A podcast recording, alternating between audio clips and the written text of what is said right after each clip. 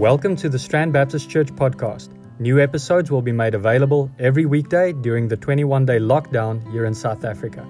For more information, please visit our website at www.strandbaptist.org.za.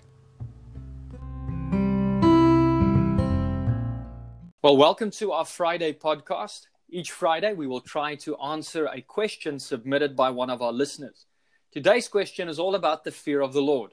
And to help me answer the question, I've invited Matthew Damonze, pastoral intern at Strand Baptist Church, to join us. Welcome, Matthew, and thank you for joining us. Yeah, it's a pleasure. It's good to be with you and uh, to speak to the members at Strand Baptist Church. Can't see your faces, but I miss each and every one of you. Yeah, no, we definitely do.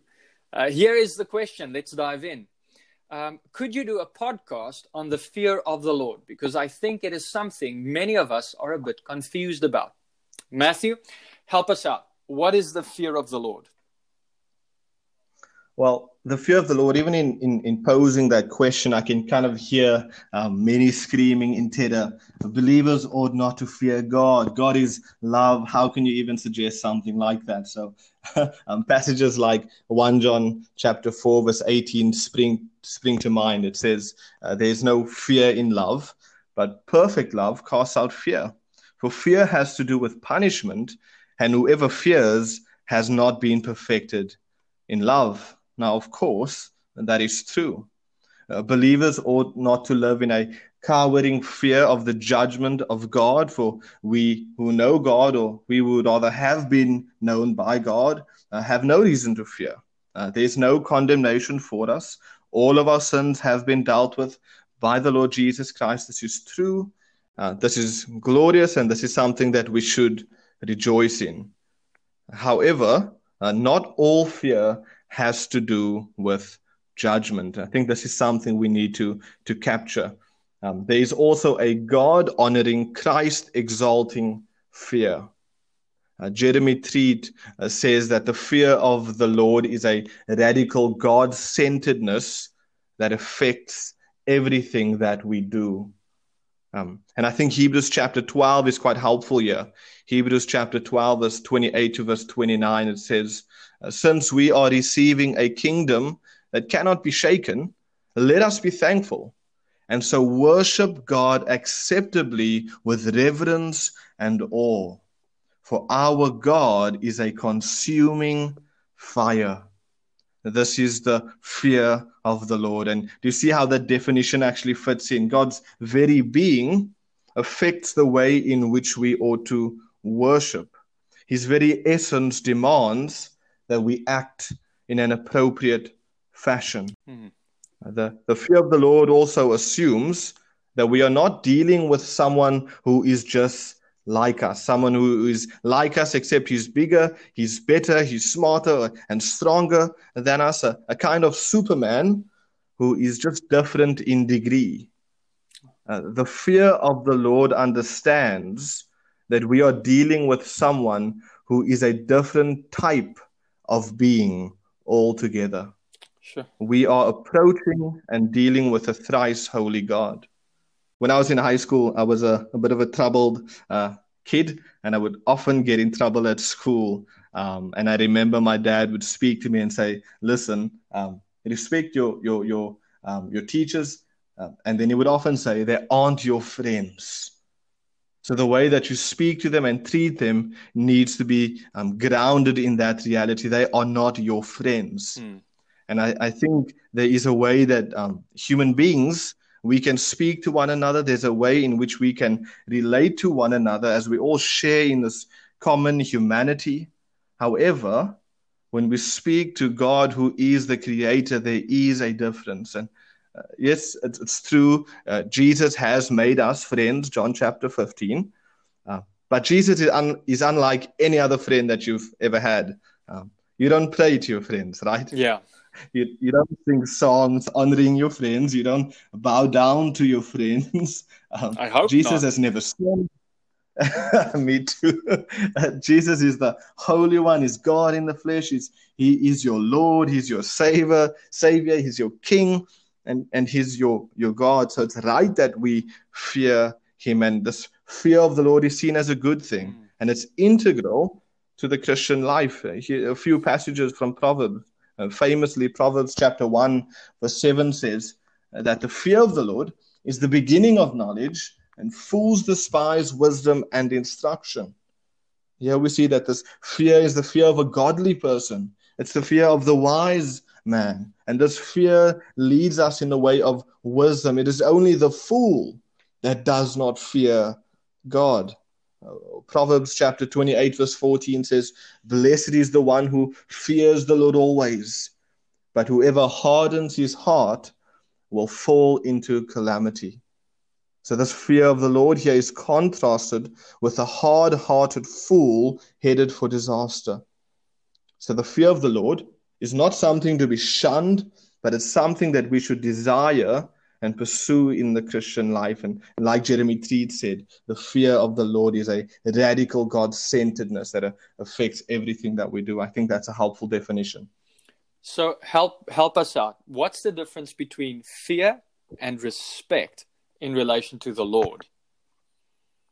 Well, I do think there, there, there is a bit of overlap, although there's also um, major difference. Uh, for example, if you look throughout the Bible um, and you and you maybe take uh, just a searching option if you've got a Bible app or anything like that, and you just type the word in uh, respect, you'll often see uh, you'll see a few things. You'll see, for example, that we are called to respect uh, the elderly. Lamentations five. We are called to respect our leaders in the Lord. 1 Thessalonians chapter 5, we, we see that servants are called to respect their masters. That's 1 Peter chapter 2. However, um, not however, but you see that respect here is to be shown to other human beings. We see the elderly, we see our leaders in the Lord, we see masters, and all of these creatures are just that. They are creatures, they are human beings. Mm-hmm. And, and, yet uh, we are never called to fear other human beings. Now, fear, this holy fear, is language reserved for God and God alone. I see. So, the difference is rooted in the nature of man and in the, the nature of God. Smart people would say this is a, a, a difference rooted in, in ontology. It's an ontological difference. We fear God and we respect man. So, seeing that the fear of the Lord is so important, how do we cultivate a godly fear of the Lord? Okay, um, a few things. I think uh, first and foremost, something that we assume um, and, and yet often we neglect it is to pray. Um, pray that God would increase in us a holy fear. Um, we must recognize that we are helpless without God. And, and one of the great laws of God's kingdom is that principle found in Matthew chapter 7 ask and it will be given to you. And, and we can pray this, this prayer with great confidence, um, knowing it's according to God's will and we can even pray with a humble expectation uh, that God would answer uh, this kind of prayer. So we should pray. Um, and secondly, I think we should feed our souls on the greatness of God.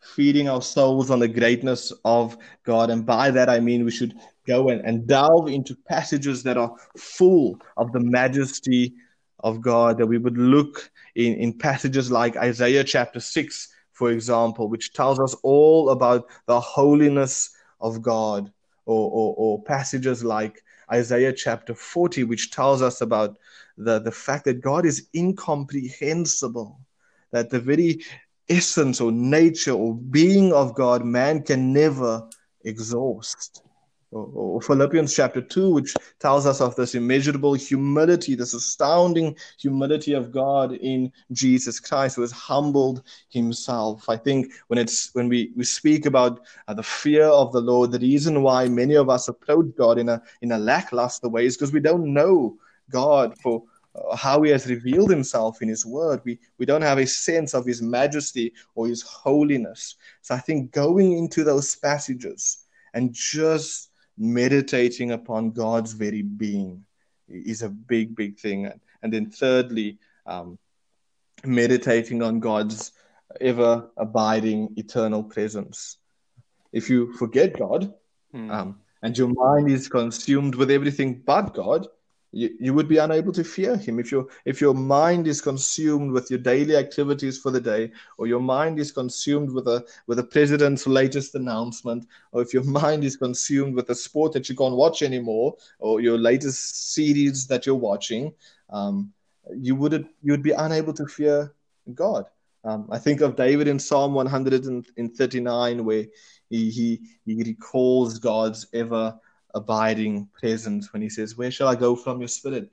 You're there. If I go to the heavens, you're there. If I go to Sheol, you're there. If, if I go to the uttermost parts of the sea, there you are. So that kind of meditation on God's very presence as well. So those three things. Oh, great. Thank you very much, Matthew. So, just in summary, would you mind just repeating those three things for our listeners?